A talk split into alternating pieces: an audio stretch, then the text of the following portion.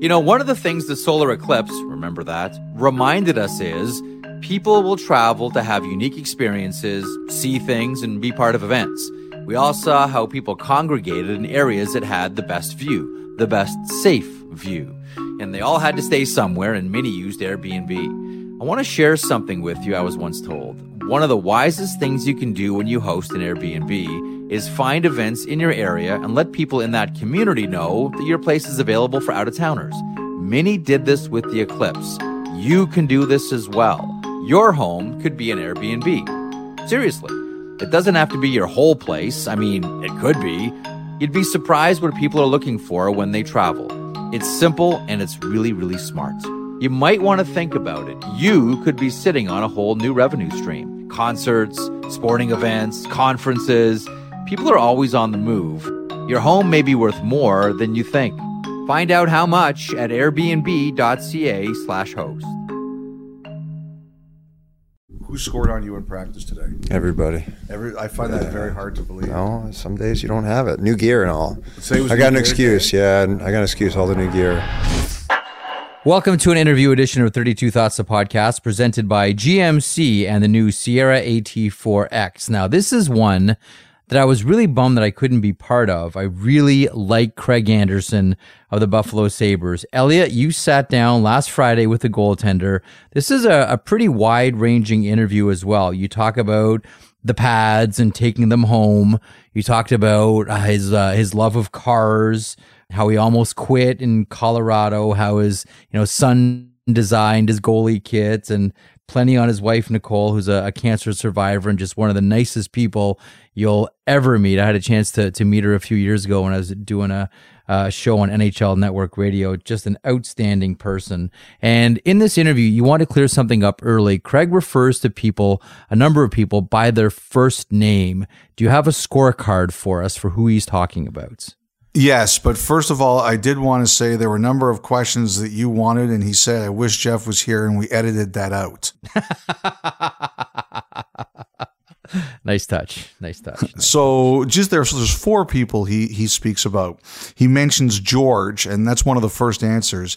Anybody who's around the Sabres will know who he's referring to. That is George Babcock, long time on the equipment staff uh, with the Sabres. As a matter of fact, his 2000th game, I think, was three years ago. So he's been there forever. That's who he's referring to. Crawford is Mark Crawford, who was an assistant coach with him in Ottawa. Uh, I could see how some people might think he was referring to Corey Crawford, but no, it's it's Mark Crawford. Justin is his longtime agent. That's Justin Duberman, and the coach in Colorado, Joe, is Joe Sacco, who's now an assistant with the Boston Bruins. So that will help you fill in on some of the people that he's referring to. So when you talk to people about Craig Anderson, when you talk about the person, one of the things you always hear, Elliot, as you well know, is great teammate, loved by the guys. When you talk about him as a goaltender, and you know, one of the things that people like goalies have always marveled at is he has a reputation of being able to read shots the blade better than most, if not all goaltenders. That is one of the unique skills that Craig Anderson has. What are we going to hear here? And what are your thoughts on Craig Anderson? Well, he does discuss a couple of those things, but it's very clear that people are going to learn that he's much more appreciative of things now than he was then. What's the old, I think it was Mark Twain who said it, what's the biggest problem with youth? It's wasted on the young. Mm-hmm. And that we don't really understand what we're going through and what we're experiencing.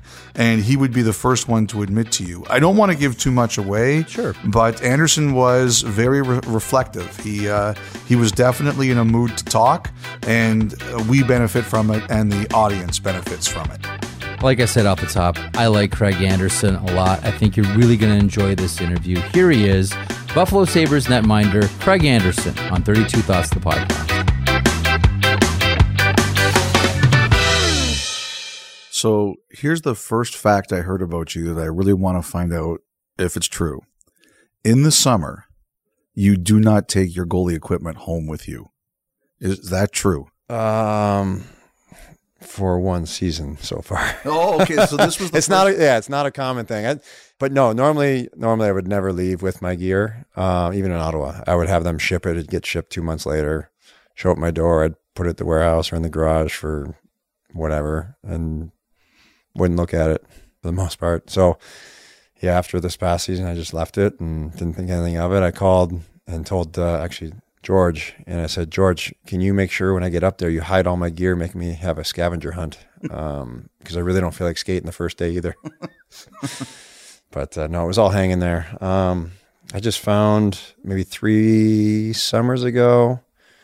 I would skate on my own without, you know, without treatment, without getting, you know, the, you know, what I normally get on a day to day during the season. And I'd end up being hurt and I missed two, three weeks anyway. So it was better off just not to skate. Um, and then just, you know, kind of hit it hard when you got back. So in the summer, I heard you do play, like you play defense or yeah, whatever. I'm like the extra 11th guy when someone can't make the game for the beer league team you know, full cage, everything. Just you know, make sure that it's a good skate. Work on blocking shots and getting in the lane for guys, and get chirped a lot for that. Beer league, you're not supposed to block shots. some some habits are hard to. Break. Well, I don't have faith in the goalie there sometimes, you know. So it's fun to get out and do something different. It's less strenuous on the hips and joints, but still able to get the cardio and you know that's still that same that cold air skating that, that same effect. See, the, the way I found out about this was I asked we see so many goalies, their bodies break down. And because the, the, the, the, torque you guys are putting on yourselves is so incredible. And I asked, how are you able to keep such a level at 41? And one of the things people told me was you don't do it in the summer. No, I stopped. Gosh, um, the last time I fully skated in the summer, like, was probably, um, well, Lou was with Vancouver because he brought down Francois Allaire to skate. So it was like Vokoun, Roberto, and myself out on the ice. And that was like kind of like the last time that I would do the summer skates. Like we do all the goalie drills, this, that, and the other. And then a couple summers later, I would, I would do it, but I'd get hurt. Like I got hurt twice with uh, Pierre Groulx mm-hmm. coming down and doing some goalie drills. And like by day three, the knee would hurt or the hip would hurt and be like, all right, well, now I got to take two weeks off. So I just stopped it all completely the last few years. How good a defenseman are you? Awful. Can't skate. Great shot though. You can shoot it. Yeah. So how many goals are you getting in uh, beer league these um, days? not many. You know, I'm more of just like tee it up, hit the glass type type of guy. But um, did score once from the red line, five hole. That was nice. We still lost like five one, but I had the goal.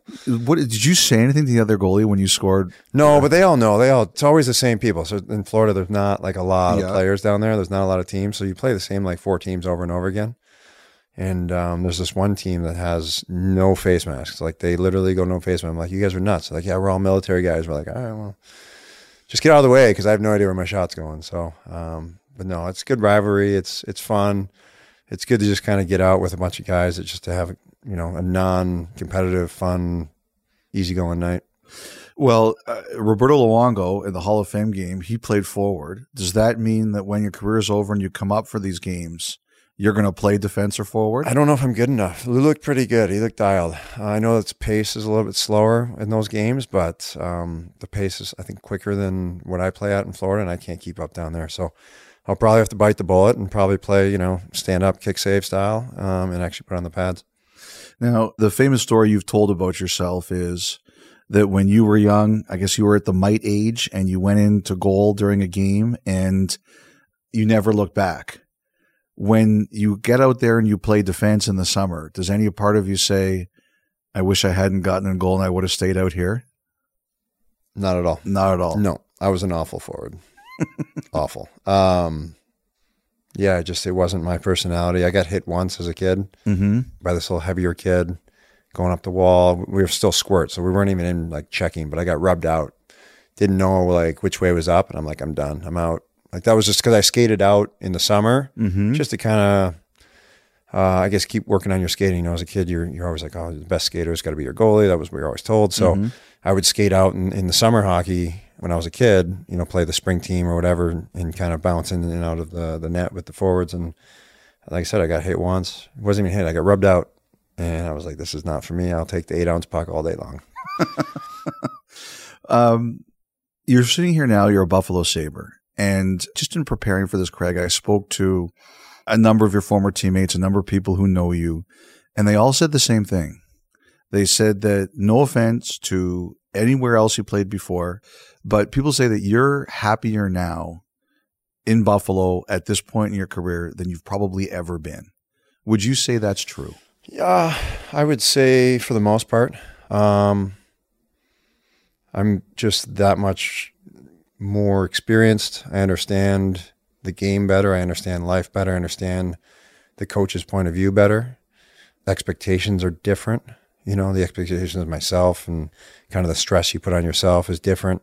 I think, you know, you kind of go through your career. I mean, I was happy in Florida. You're playing in Florida, you're back up, you're hanging out. There's no pressure, there's no stress. Like you play well, great, this, that, and the other. And then kind of as you proceed and, and now you get a bigger contract or you go to a team where now you're the number one guy, you got to think about that. Now the team's on your shoulders.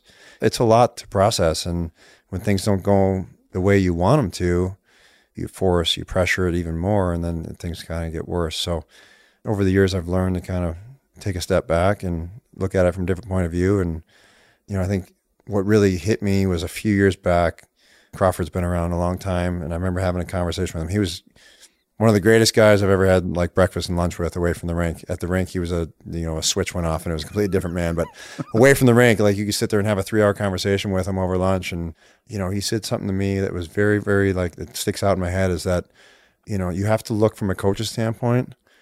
Everyone's going to make mistakes. Is but which players can offset those mistakes. So like take a guy like Erik Karlsson for you know for all those years he would generate so much, but when things aren't going well, he's not making those big plays. Everyone focuses in on the bad plays, right? Well, he's always made those bad plays.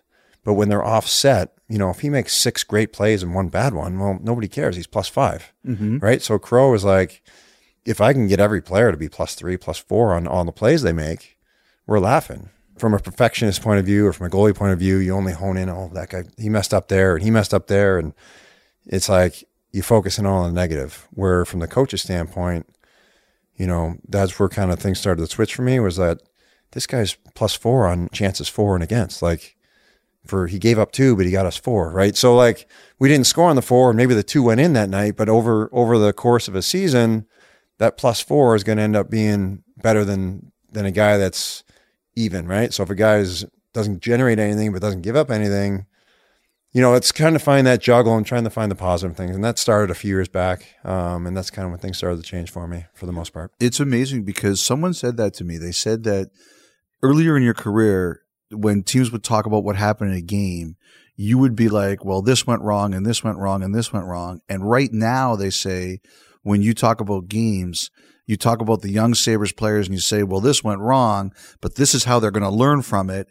And these are all the things that are going right. well. Like people have seen that in you, Craig. They Yeah. really have. No, I mean, like I said, I, I didn't do it myself, right? It's from talking and having conversations with, you know, even with Donnie or Kevin or whatever, like, you know, they all see the good in everybody, right? And, and everything is always positive. And I've never really understood early in my career why the coaches were trying to be so positive all the time. But now I get it, right? Now that I'm that much older and that, that much more experienced, I understand that the confidence is such a mental side of things that if you just keep hammering the negatives and negatives, A, it's no fun because you're always doing but B, it just wears on guys. And then now it's like, all right, well, it doesn't matter what I do. I did five great things, but nobody sees the great things, right? You make five unbelievable saves, you let in a bad goal. What does everybody look at? Bad goal. Bad goal. I mean, we just we're just conditioned to that. And until you can kind of switch that, you know, which you know Canadian media won't do that, but from a player standpoint, that's where you really got to sit down and look at the video and go with your coaches and say, hey, this whatever everybody else is saying, who cares? Like ten great things, two bad things, ten great things. You're plus eight. Let's work on that. How do you manage stress now better than you used to? Oh man, I don't know. Uh, kids, that, that's probably Yes. the easiest. You know, their life's more important than mine now. So, you know, worst case scenario, I think I I remember reading. I read Mind Gym for about five years straight. There, kind of in the middle of kind of everything. Kind of when I went through waivers back in the day, I got into one of the Boston psychologists said, "Hey, here's a book for you." And Mind Gym? Mind Gym. Um, and I talked to a few other players have read it too that I know, and there's a lot of good small short stories and, and teachings in there. But one of them was, you know, about a pitcher, and you know, and she's like, "How do you deal with stress?" He goes, "Well, I got a family at home, I've got a cabin in the woods, and I love to fish. So if this doesn't work out, I'm going fishing." you know, and that was like, all right, well, like, so as you kind of go through your career, you want to make enough money where you don't have to work and you want to get that stress out. Once you get kind of past that, and you're like, all right, well, now I can go home and, you know, be with my family and hang out and not have to stress over how am I going to make payment? How am I going to do this? Like, once all that's gone, it's just carefree. I bet that one of the ways you relieve stress too is you drive. Yeah, it's fun. What's your car? Like, I know you're a big car guy. Yeah. I what do you get into? I bought this was gosh about eight years ago now. I bought an F four thirty Scuderia, so like a special edition four thirty. I kind of bought it. Um, I lost my best friend over All Star break that year, that summer, and then like a month later, I'm like, I just went and bought a car. I'm like, you live once, let's do it. Um, and just kind of kind of had that, held on to that. Um, but race cars, I mean, I'll drive anything. Got Corvettes, we've done Miatas, we've done Porsches, we've done like open cockpit radicals.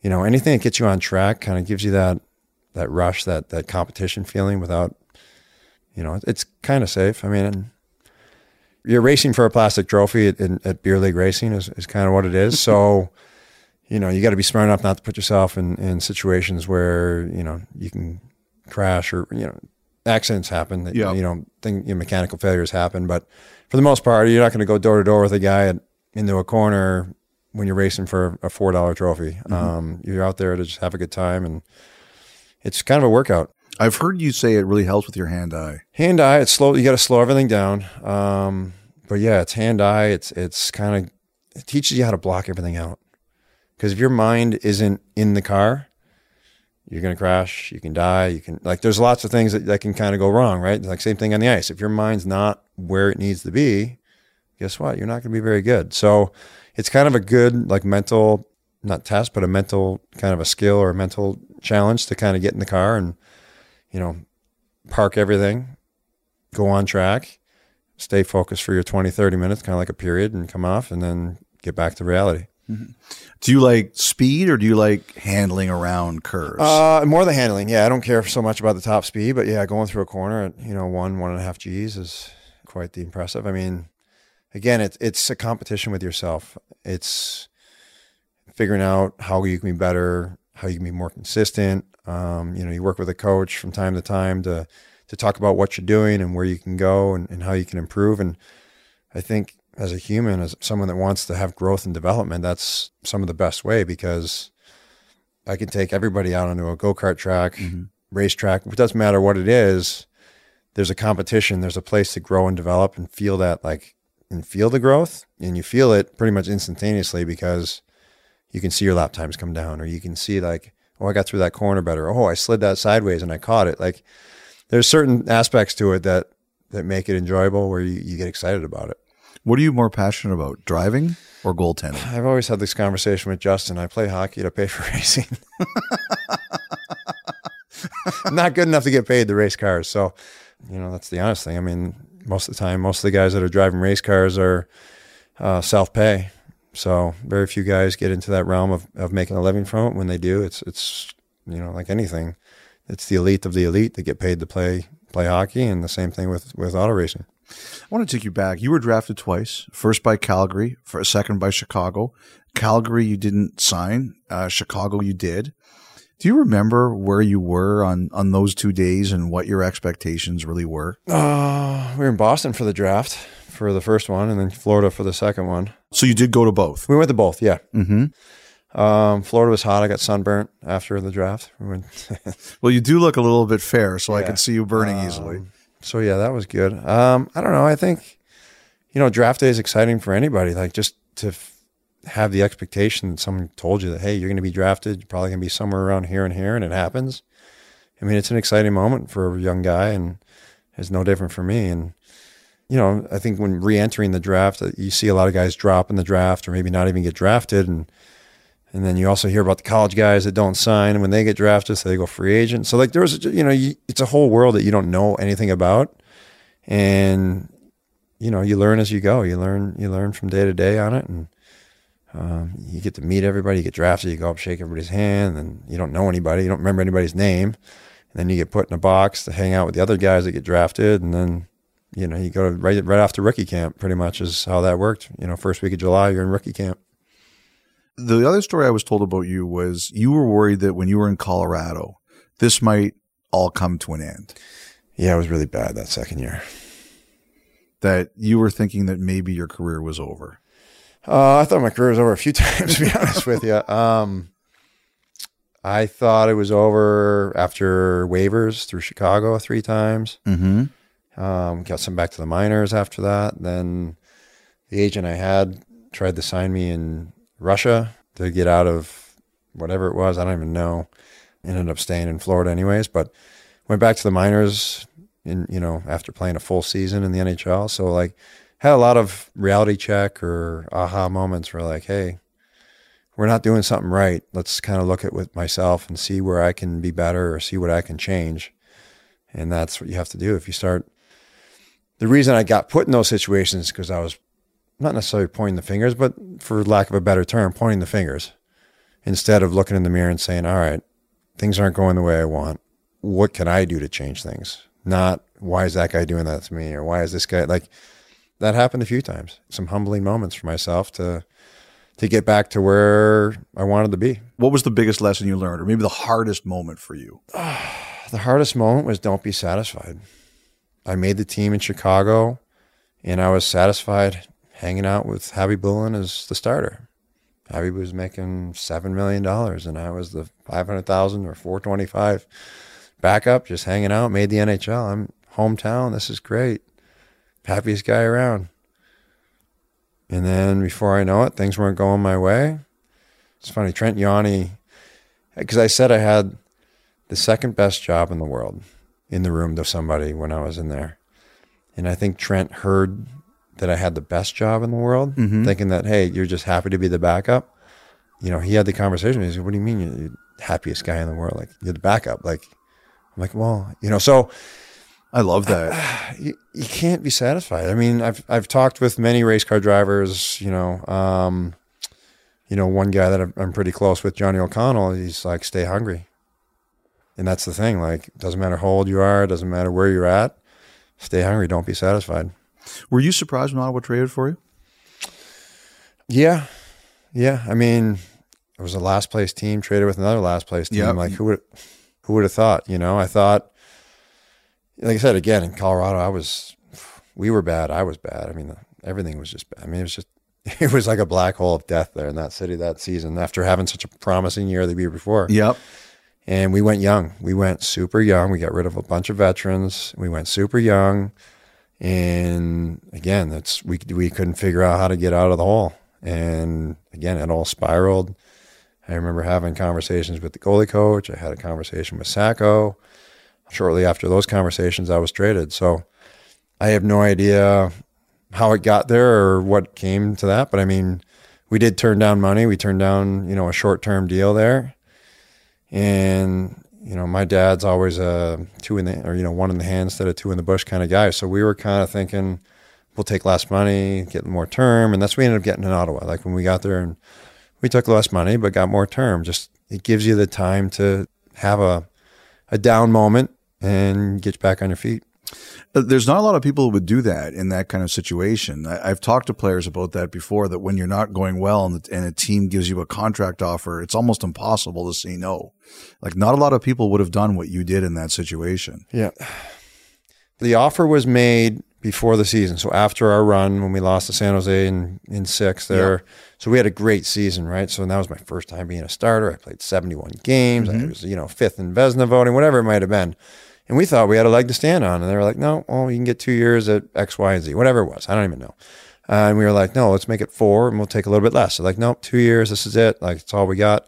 And that was my understanding of the whole day. I mean, this, this was, gosh, what, 15 years ago now. So whatever the details of it all were, we wanted more term. We want, you know, four, six year deal to, to buy yourself that off year, right? And just to have, have that off year right away. Like it just, we were, and right then and there, you're like, man, you, you hope that the year before is enough body of work to get you another deal.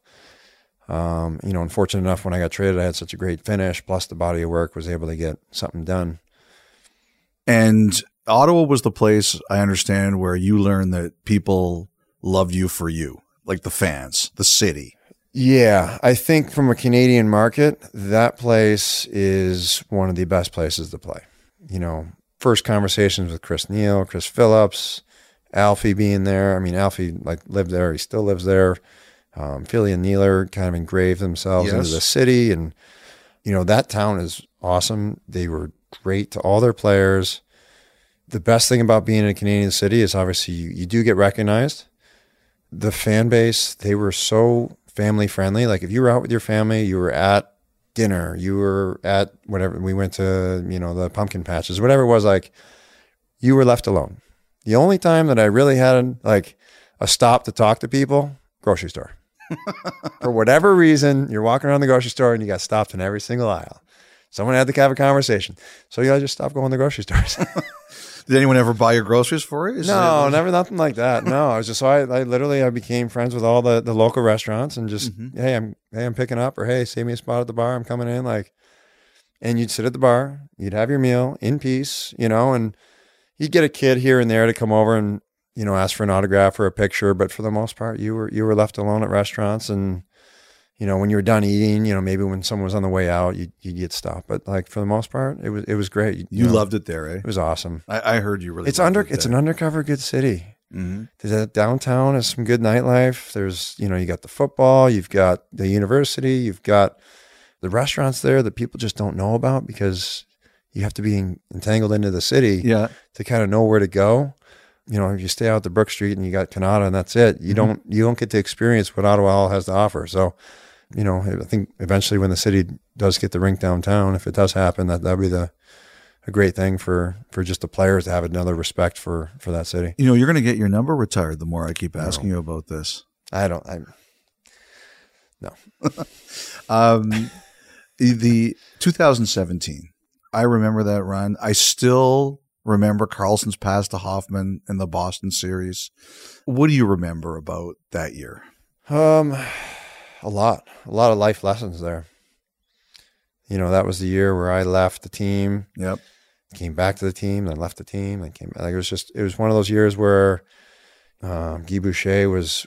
You know, I remember the- the start of the season, right? Guy Boucher's the new head coach, and he's got a win now mentality. And hey, this is what we're going to implement. And you know, he sat down with every single player because he didn't know anybody. So he sits down with every player, brings them into their office, has a conversation with them, and kind of gives us his background of he's X, Y, and Z. This is kind of player I am. This is the kind of coach I am. This is my educational background. This is where we want to go. But you know, the main thing was what makes you tick. What what's Craig Anderson like? What does he want to do? What is what is Erik Karlsson like? We, you know, he went down. He, he had a conversation with every single player that year before the season started, and you know, he truly cared about each individual, and you know, that's huge. You know, to get people's confidence and and just to have someone believe in them. That that was probably my first experience with with him as far as having that conversation and you know, so it was a lot easier when you go into him and say, "Hey, like I need to take some time off. Things aren't aren't aren't right." It's like, "All right, you need you know, the human was 1st Um and that was great, you know, and that that started when Bryan was there and that that trickled down and you know, even when you know, Pierre took over, same thing, you know, phone call to Pierre, "Hey Pierre, my wife's been diagnosed and blah blah blah." And he's like, "Hey, and just go home like that's where you need to be." And then Hammy got hurt. and it was like got to go back. Um, but I remember we were about to go on a Western swing, played in Pittsburgh. We got beat like eight to two, and I was just not there. I was not there. I was like, I'm about to go on this two week road trip. My family's in Pennsylvania, you know, in Easton, Allentown, Bethlehem there, and, and I'm supposed to go to California. Like, this doesn't feel right. And I was thinking about that entire game, that, that game that we lost eight to two. The whole game, I was thinking about that. I grabbed Pierre Groulx after the game. I go, Pierre, I don't do the team any good the way I'm mentally right now. I need to go home. Like, no questions asked. I just need to go. And he goes, All right. Got a flight from Pittsburgh to, to Allentown the next that night, and that was it. Sat for what, two, three months? Mm-hmm. Didn't do anything. Carried my wife up and downstairs, took her to treatment, battled through that. And then, you know, when the time was right, when she kind of went through all that, mentally, I was like, all right, I need this. I need hockey, right? Like I just was so emotionally entangled in with the family that I was like, I need an outlet. And I'm like, I'm ready. Mm-hmm. And that's when I went back and Pierre came to, to Jersey there where we were and we got ice for a week. And then I, I went up, practiced for another week. And then, you know, we went on that run. Saturday's broadcast will be our hockey fights cancer night. Most important question: How is how is Nicole doing? She's good. We're I think we're just over five years out now. Mm-hmm. Um, you know, I think her biggest you know thing is just this is the new normal.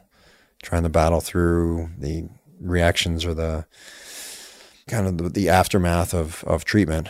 Um, you know, and I think you know she's finding she finds time and energy to, to help others, right? So anyone else that's going through something, or she's got her network of people that are going through the, that have gone through or going through the same treatment, you know. So there's some common conversations there. Um, but she loves helping people and just having conversations and being there for people. And um, you know, at the end of the day, her her first and foremost job is her passion is our kids, and you know, make sure they're where they need to go and after that, it's um, you know who she can help. She's so selfless that you know she she sometimes needs to take a break and take some time for herself too. The thing I, I admired the most about her is her spirit. Um, you know, you're uh, more of a laid back person, at least to us. She's not afraid and and out there in her spirit. It's I don't know if I would be right in saying it, but it's almost like opposites attract, and you're such a great pair. She was always the social butterfly. Um, loves being out and about. I mean, things have kind of you know once you get a family and and you start to kind of get intertwined with all that, you know, you start to kind of be more of a homebody. But you know, she's always she's always been the social gatherer, the the party planner, or the you know just make sure that everyone's involved. Right? There's, she doesn't want to leave anyone left out. At the end of the day, she wants to make sure, even if she doesn't love, you know, she doesn't like. Well, she likes everybody, but it, like if someone she's not getting along with, Yes. she doesn't want to make them feel left out. At the end of the day, she's always sees the bigger picture and everything, and and you know, um, she's Italian, so she'll make sure she'll tell you to to go fly a kite, and you're you're this and you're that, but hey, come on over for dinner, um, and that's just the Italian way. Is "Go Fly a Kite" the actual language used? No, but I don't know where, No, where we we're at here. But anyways, you know, that. I think you know, and then she gets that from her grandmother. Her grandmother was the same way. Mm-hmm. She would, you know, start yelling and screaming, and then, hey, can I bake you? You know, what can we? Let's get something out of the fridge. What are we making? You know, so. I think you know life's too short to be mad at people for a long time, and I think she's like I said, big picture, do what's best for the kids, do what's best for the group, and she, you know, like I said, she's selfless, puts everybody else forward. Listen to 32 Thoughts, the podcast, ad free on Amazon Music, included with Prime. You know, one of the things the solar eclipse, remember that, reminded us is people will travel to have unique experiences, see things, and be part of events.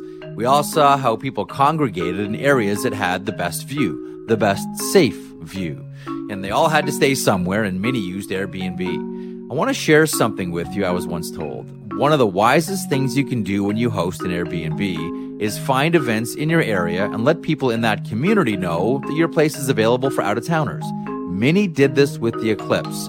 You can do this as well. Your home could be an Airbnb. Seriously. It doesn't have to be your whole place. I mean, it could be. You'd be surprised what people are looking for when they travel.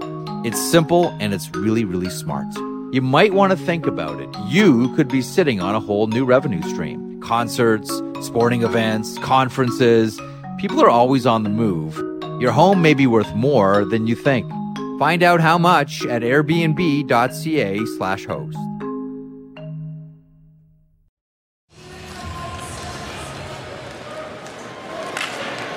And that will do it. The Oilers see their five-game winning streak come to an end. But everyone, everyone cheering for Craig Anderson, who records his second shutout of the season, the 35th of his career.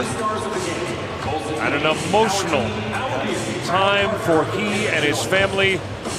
But his family is on the ice congratulating him right now. You don't see this very often. Every single guy, a game in October, every single guy come over to their goaltender, give him a hug. There's a lot of emotion there. You've got two types of family where you're a professional hockey player. You've got your nuclear family, your family, but then the other ones that extend to that dressing room. And that's a heck of a moment and very emotional, and it's beautiful. There's things that you see in sports that you're never, or in life that you're never going to forget. And I'll never forget that game in Edmonton. what do you? What's the first thing you think of? Uh, surreal. It was, I mean, it didn't happen. There's no way that happened. I mean, I, I was in Pennsylvania the day before. I flew all day. I got picked up at the airport from Carl and, and Clarky. We went to grab dinner. I got to the hotel. I got a massage from Sean there, the, the massage guy that night. In morning skated. I mean, I hadn't skated for like three, four days. Like I hadn't, hadn't done anything. Like I just, and then for that to happen, it, I mean, it wasn't, it wasn't supposed. I mean, it was supposed to happen, but it, it you you can't make that up.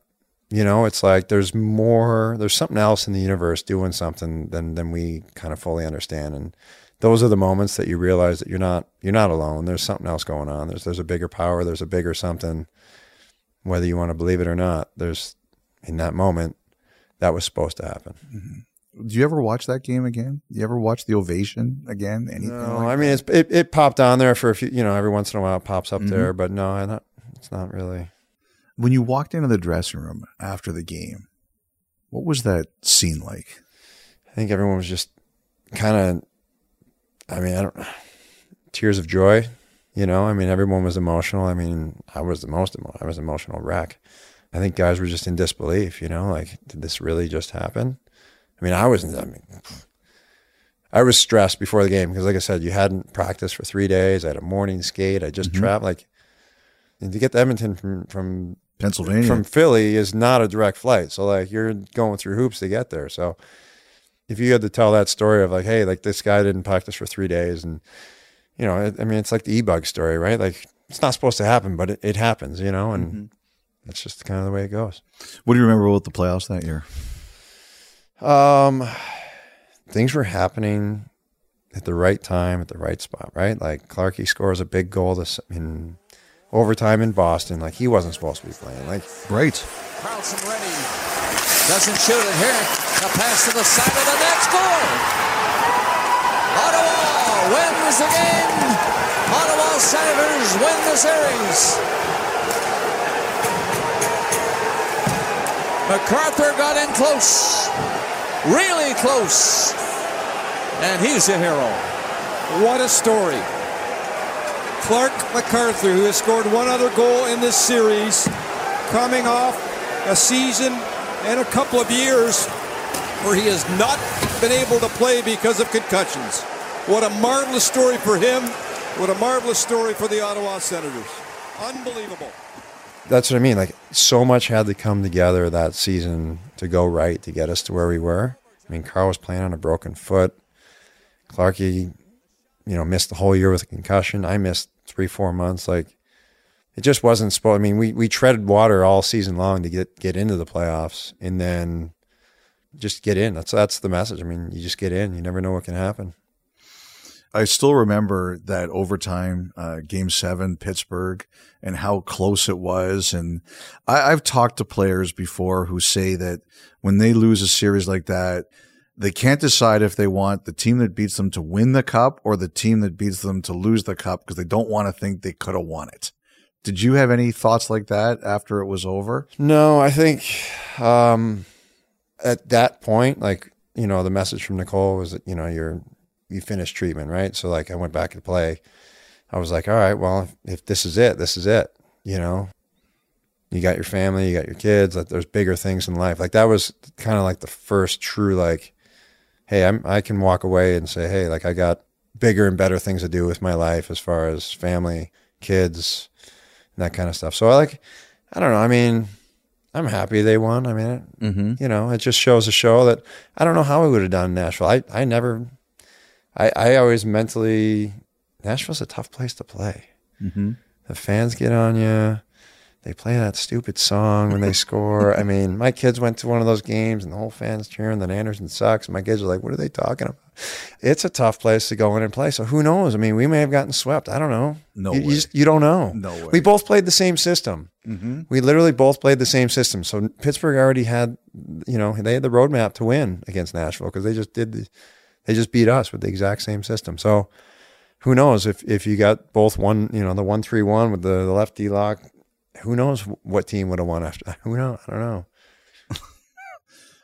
Let's say Sens. Get everybody uh, mad. No, let's say Sens. Yeah, who knows? I don't know. Did you watch Alfredsson's induction? No, I mean I caught tids, you know bits and pieces of, of kind of everything, and you know obviously Instagram's great where you kind of get Yes. you get the gist of it all and you get the the highlights. But dude, he's such a great guy. Yeah. He was oh man, I, I sat next to him on the plane when I when I first got there, and we'd always play whatever on the iPad and games or whatever. But he always went out of his way to make sure everybody was included. Big mental health guy. Yeah. But I think that's part of it, right? Like, you know, he made sure he went talked to all the, the wives and girlfriends. He went and make sure he said the hello to everybody. Like it was just, and it didn't feel forced, you know, when he did it. Mm-hmm. And that's tough because it would be forced. If I, if I had to go try to talk to everybody, it's, it's just not my personality. And he, I don't know if it's his personality either, but he made it seem like it wasn't forced and he was able to do it. And he had a connection with everybody. And same thing with, with Oki with our team now. Like mm-hmm. he's, you know, he, he's, he's a guy that can go up to all the wives and girlfriends, have a conversation, ask them how they're doing, and, and it's natural, right? Like that type of connection, that type of leadership, and you know, you, you- that's that's hard to find. And when you when you got when you got a guy like that, it's memorable. I'm glad you mentioned Okposo because uh, one player who will remain nameless said that uh, one of the things they thought was really impressive that happened in Buffalo was I guess there was there was a team meeting last year in Dallas when things weren't going very well, and they said that you and Okposo were incredible. Now I don't know how much you're going to tell me about that, but I'm going to ask you about what happened in there as much as you can say. Um, I think at that point, I think I just kind of came back. You know, I kind of watched for two months from the from the sidelines, and we were struggling. We were struggling, and it's been, you know, it's been that way for a while in the organization, and and it was like, all right, well, what can we do from a player standpoint? What then that's kind of how the start of the wheels get to turn. Like it's different when a coach says, right? The coach isn't in the battle. He's not entrenched in, in the battle on day to day on the ice. And this was an opportunity to step up and say, Hey, Oki, what, what can we do as a group to just set expectations for ourselves? Right? I think that was, that was the goal was to set expectations. Obviously there's always outside expectations, but at that point there was I think there's 32 games left. I don't know, whatever it might have been. I have to go back and look.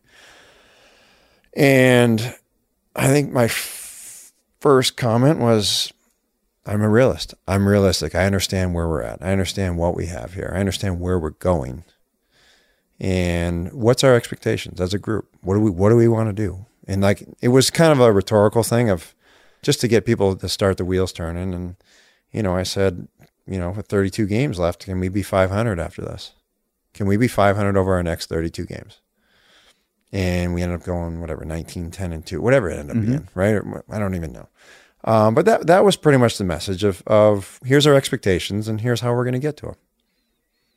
You know, without getting into all the details of it. Mm-hmm. That was it. I mean, it was I don't know, 20 minute meeting or so. Mm-hmm. But there wasn't it wasn't like a huge dialogue. It was just, hey, this is my experience. This is what I see, and this is how mentally we're going to get through the next 30 games. You can pack it in and go 10 and 20 over the last 30 games and yeah, let's go play golf. Like that's that's not fun. Mm-hmm. That was the message. And Oki was fully supportive of of that. I mean, even Donnie and Kevyn were were supportive and they thought it was great and you know, it's it's always different when it comes from within that makes it mean more because it's kind of a joint venture versus someone just kind of telling you what to do. You know, the team's in a tough streak right now, but I think this is different. Like I look at the talent here and I think it's tough to win in this league. It's my personal opinion. I don't play. You can tell me if I'm wrong. I just look at some of the pieces there and I say, it's going to work. It's just going to take longer than everybody would like. And the tough thing in Buffalo is it's been a tough decade. So the fans don't have patience, which I understand, but I look at the pieces and I say, I think this is going to work. Well, I think my personal opinion, it's not if, it's when. And I think that's kind of what your message is here is just now is that it's not if, it's when. Again, it's something that's going to have to come within, right? We're not we're not outsourcing. We're not trying to fix it from bringing in other players. It's it's, it's the belief, right? Kevyn believes in what he's put in there and, and in that room, and, and Donnie believes in that room, and and our players we believe in that room. So it's just a matter of now fine tuning the details that that the difference between winning and losing is such a fine line that right now we're teetering on that line, but we're just on the wrong side of it. So start the first 10 games, we were on the other side of that line, right? Mm-hmm. So, like, it's just trying to find that happy medium. And, and the teams that do it well and do it consistently are, you know, teams that we need to look to and say, why are they doing it well and why are they doing it consistently? And just try to mimic them. Dahlin's for real, right? Dahlin's for real. I mean, he's what, 23 years old? Mm-hmm. Started playing in the league for five years. Like, you know what you get with him, Mm-hmm. right? It's spectacular. Mm-hmm. Again, we go back to the, the Crawford conversation of does he get you plus four tonight or is he getting you minus two, right?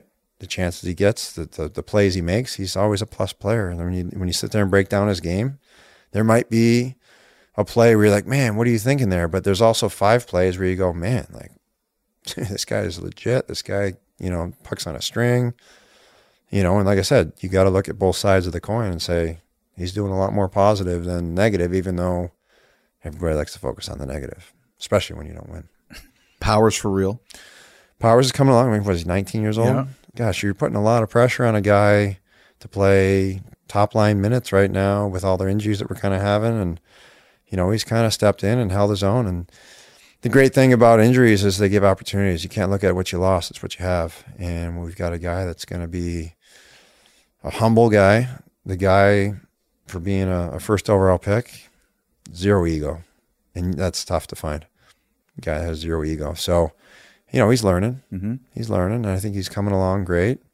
And let's be honest, I've got bad days. You've got bad days. He's going to have a bad day. Mm-hmm. Everyone's going to have a bad day. But in the grand scheme of things, you know, definitely a positive outlook. Thompson's for real. I think he's following up on his last season so far. You know, um, you know what I like about Tage is that he's got the skill, but he's also arguably our t- hardest working guy practicing games. I mean, when you look at the tape and you watch him in practice, you know, it says something about his character. Samuelsson for real. Sammy, I, I, mean, heard you really like him. Sammy's great. Yeah, I heard you really like Yeah. that guy. Sammy, again, focusing on the negatives here. Um, last year learned a lot, right? There was a lot of moments where you're like, man, what are you thinking here? What are you doing here? And and then when you really break down the game and you see what all he brings to the table, you're like, man, all right. Like you start to have more belief in him. But there was a play in Columbus. I, I remind him all the time too. um, in Columbus, my left corner, seven seconds to go. All he's got to do is just eat the puck or throw it behind the net. He blows a tire. Puck kicks out into the dot. I kind of go to swipe at it. They pass it back door, empty net. Now it's like it was six two or six three at the time. Now it's seven three. He skates off the ice, shaking his head. He's he's like down and out, like you know, going to ride the bike, all pissed off. I I go, Sammy, just be glad this didn't happen in a one-one game. you know, and you kind of see a little bit of a chuck. I'm like, dude, don't worry. I mean, listen, like, it's going to happen. There's going to be nights where you're no good and you make a bad play, but just be glad it's six two right now and not, you know, not one one. You know, and like, and I've seen his game just completely growing. Like, I'm not saying that moment was a turning point or anything by that, but I'm just, I think that's maybe what's what he needed at that moment in time to say, hey, like, it's okay, let it go, let's move forward, you know, and you know, again, that's one thing where a young guy where I know when I was young, I wouldn't let anything go. You know, I'd be like, oh, I'm all pissed off, call this guy, this guy blows, this guy stinks. What like mm-hmm.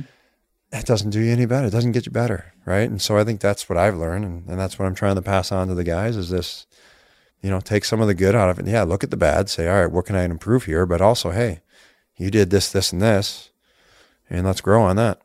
Three more for you. Number one, what's your oldest piece of equipment? I try to get new everything every year, like neck guard, cup. Um, right now, I would say maybe skates. Mm-hmm. I don't know. Staff's trying to get the staff's trying to get me in the new ones right now. So, um, I don't know. We'll see. Okay. Tell us about your son, the artist.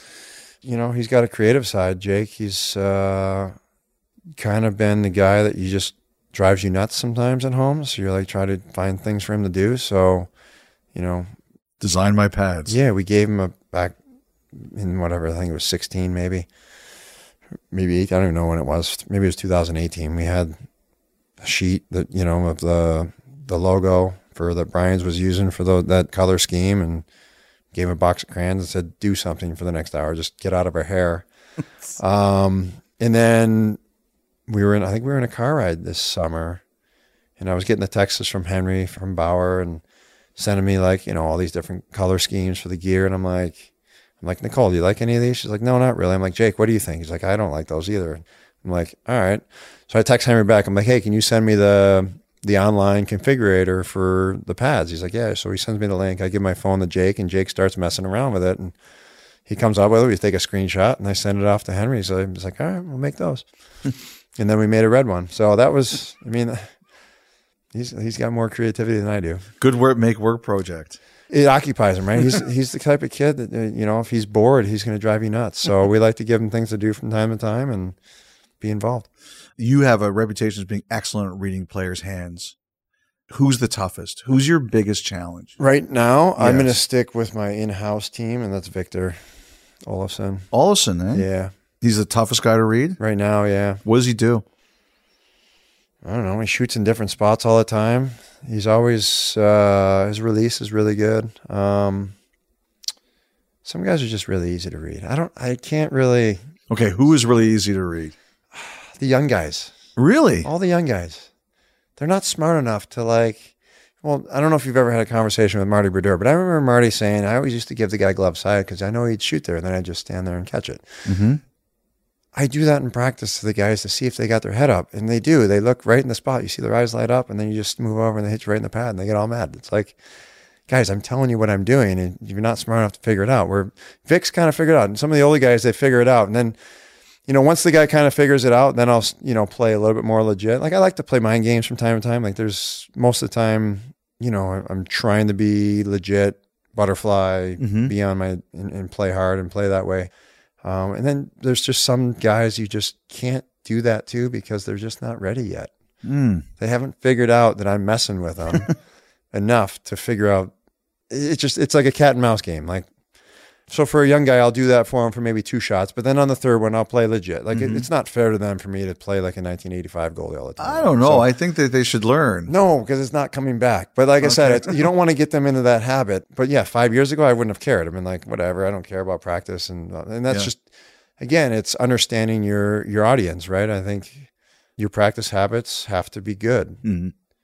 and there's a time to mess around, but there's also a time to compete. And it's finding those moments to have fun yet compete, and that's kind of where I'm trying to.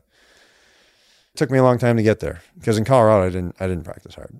And I got in the first year I had such success with it. And then the next year I hadn't figured out how to compete and practice. And the year didn't go the way we were going. And then the coach was like, Hey, you're not practicing hard. What's going on? So like I've had the ups and downs. I mean, mm-hmm. it happened in Ottawa too, where I didn't practice hard and it looks bad and, and then the guys get all pissed off. But again, I think I've kind of found that balance where, you know, the guys I think the guys realize now that I actually play that way sometimes. So like I do have to play like that in practice sometimes because I it carries over into the game. You know, I'm not your prototypical Luongo butterfly in every shot. It's just not who I am. So uh, if I do like that in practice all the time, then I won't be ready for myself in the game. So again, it's it's balance, and I think as the experience goes, I've gotten better with my balance. Will you be back next year? Oh man, come on. Uh, My kid said no already. He said no. I already asked him. Is that? But what do you say? I get it. It might change, but I'm just saying. He said no. I asked, you know, like this is hard. This is this is hard on the family. This is hard on the kids. Yeah. Um, I did go home twice during training camp. They've come up a couple times. They're up again for Thanksgiving. So, I mean, it's hard. It really is. But I mean, I mean, they're at a point now where you know he wants to go play mini sticks with me and go to the rink with me and go to the baseball field and you know when you're not there, it's it's tough. And then you try to shoehorn it all in the summer, and then it's like now you're overbearing for those two months. So it's like trying to find that balance. Again, it's balance. So we'll see how the balance of the season goes and see where the conversation goes. But I mean, physically, I feel great. Um, mentally, I'm in a great spot. So, you know, I found a routine that, that works, um, you know, from day to day. And, you know, we just played back to back and, you know, unfortunately had to get in there for the second one, but um, I feel pretty good after that. So, you don't know. I mean, you, one hit and you could be done. That's the thing, right? Like in one hit, life changes differently. Um, you know, fortunate enough, I was able to kind of get back to my normal um, last year and kind of play through it. And the summer was good. So we don't know. Selfishly, I want to see you play, but I understand it for the kids. I don't know. do. Do- Dominator was in the other day, Yeah. uh, and I asked him how old he was when he retired. He said 43, and I'm like, "Eh." I don't know, don't know. He did. He did put the bug in the air that he was 43 when he retired. So I don't know. okay. Don't know. Thanks so much. Yeah, no worries. I really appreciate. it. I hope you enjoyed it. I did. It was awesome. Thank you. Thanks so much. That's Craig Anderson, Buffalo Sabres netminder. Really hope you enjoyed that interview. We have another podcast coming out as usual Friday morning. That'll be the news filled one. Hope you enjoyed this interview podcast. Taking us out is a multi instrumentalist who isn't afraid to blend genres. Joel Wästberg, stage name Sir Was, mixes hip hop with textural synths using pop structures. It's pretty good. From his latest record, Let the Morning Come, here's Sir Was with Waiting for the Weekend on 32 Thoughts, the podcast. I'm just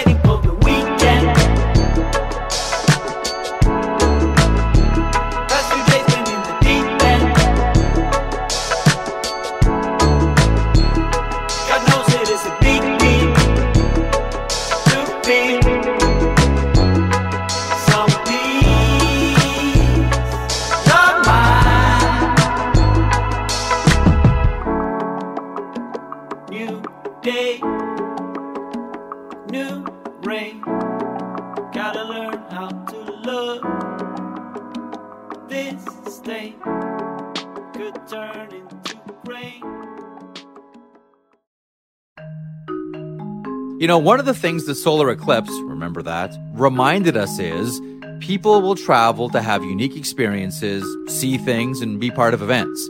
We all saw how people congregated in areas that had the best view, the best safe view. And they all had to stay somewhere, and many used Airbnb. I want to share something with you I was once told.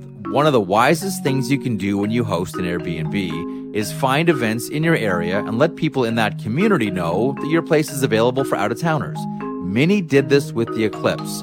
You can do this as well. Your home could be an Airbnb. Seriously. It doesn't have to be your whole place. I mean, it could be. You'd be surprised what people are looking for when they travel. It's simple and it's really, really smart. You might want to think about it. You could be sitting on a whole new revenue stream. Concerts, sporting events, conferences. People are always on the move. Your home may be worth more than you think. Find out how much at airbnb.ca slash host.